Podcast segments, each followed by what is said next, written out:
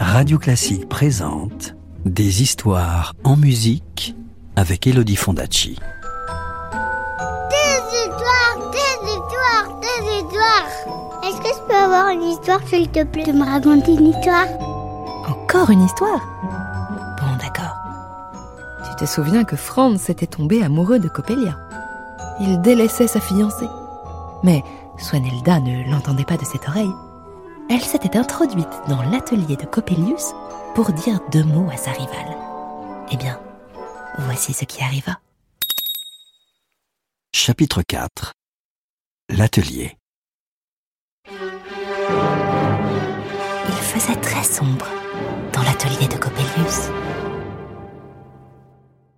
Dans l'obscurité, Swanhilda s'avança avec précaution et elle s'immobilisa pétrifiée. Mais ce n'était qu'un pot de peinture qu'elle avait fait tomber. Le cœur battant, Swanhilda attendit un instant. Mais tout redevint silencieux. On n'entendait que le tic-tac ininterrompu des horloges. En farfouillant sur l'établi parmi les mystérieux ustensiles, la jeune fille trouva une bougie entre les loupes et les copeaux de bois.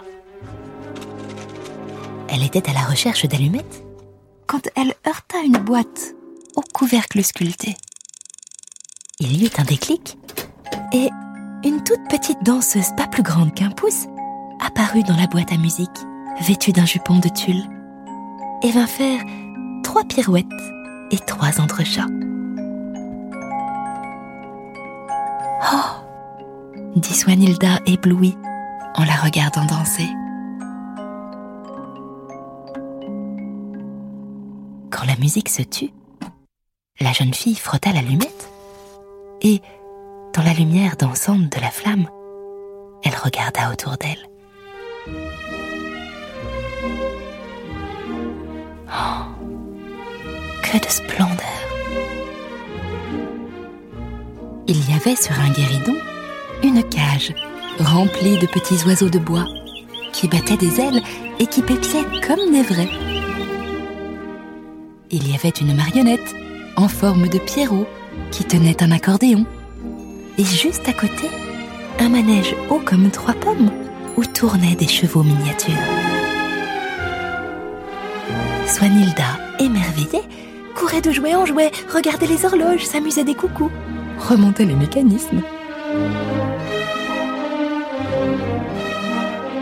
Loin dans une alcôve, elle remarqua un automate de la taille d'un petit garçon. Élégamment vêtu d'une veste de velours, il était assis sur un tabouret devant un petit piano. Elle remonta la manivelle et il se mit à jouer un air endiablé. Oh dit Swanhilda en battant des mains. Mais soudain, il y eut un tapage extraordinaire. Déjà 5h30, se dit Swanhilda. Oh, il faut que je me dépêche. Coppelius va bientôt rentrer. Et, quittant à regret l'atelier, elle grimpa l'escalier qui menait à l'appartement du vieil horloger. Coppelia était là, devant sa petite table, un livre ouvert sur les genoux, visiblement perdu dans ses pensées. Qu'elle est belle, se dit Swanhilda, et une pointe de jalousie lui perça le cœur. Elle prit son courage à deux mains et s'éclaircit la gorge. Bonjour, mademoiselle, dit Swanhilda. Pardonnez-moi de m'être introduite chez vous de cette façon, mais il fallait absolument que je vous parle. Coppelia ne bougea pas d'un cil. Mal élevé, se dit Swanhilda. Je suis la fiancée de Franz, dit Swanhilda fermement. Coppelia resta de glace. Swanhilda se fâcha tout rouge. Mais quelle prétentieuse Elle se prend pour une grande dame. Et elle s'approcha de Coppelia dont les yeux étaient étrangement fixes.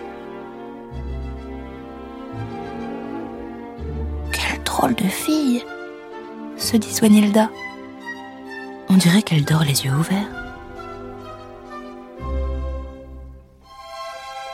Mademoiselle répéta Swanilda. Et elle toucha le bras de Coppelia. Ah, elle sursauta. Il était froid comme de la glace. En un éclair, Swanilda comprit tout.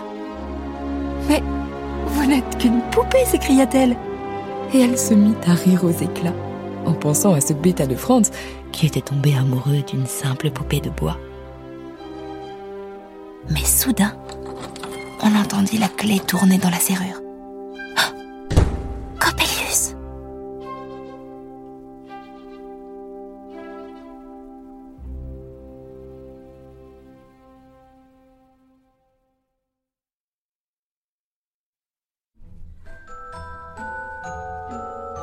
Connaître la suite de l'histoire Je te la raconterai plus tard, c'est promis.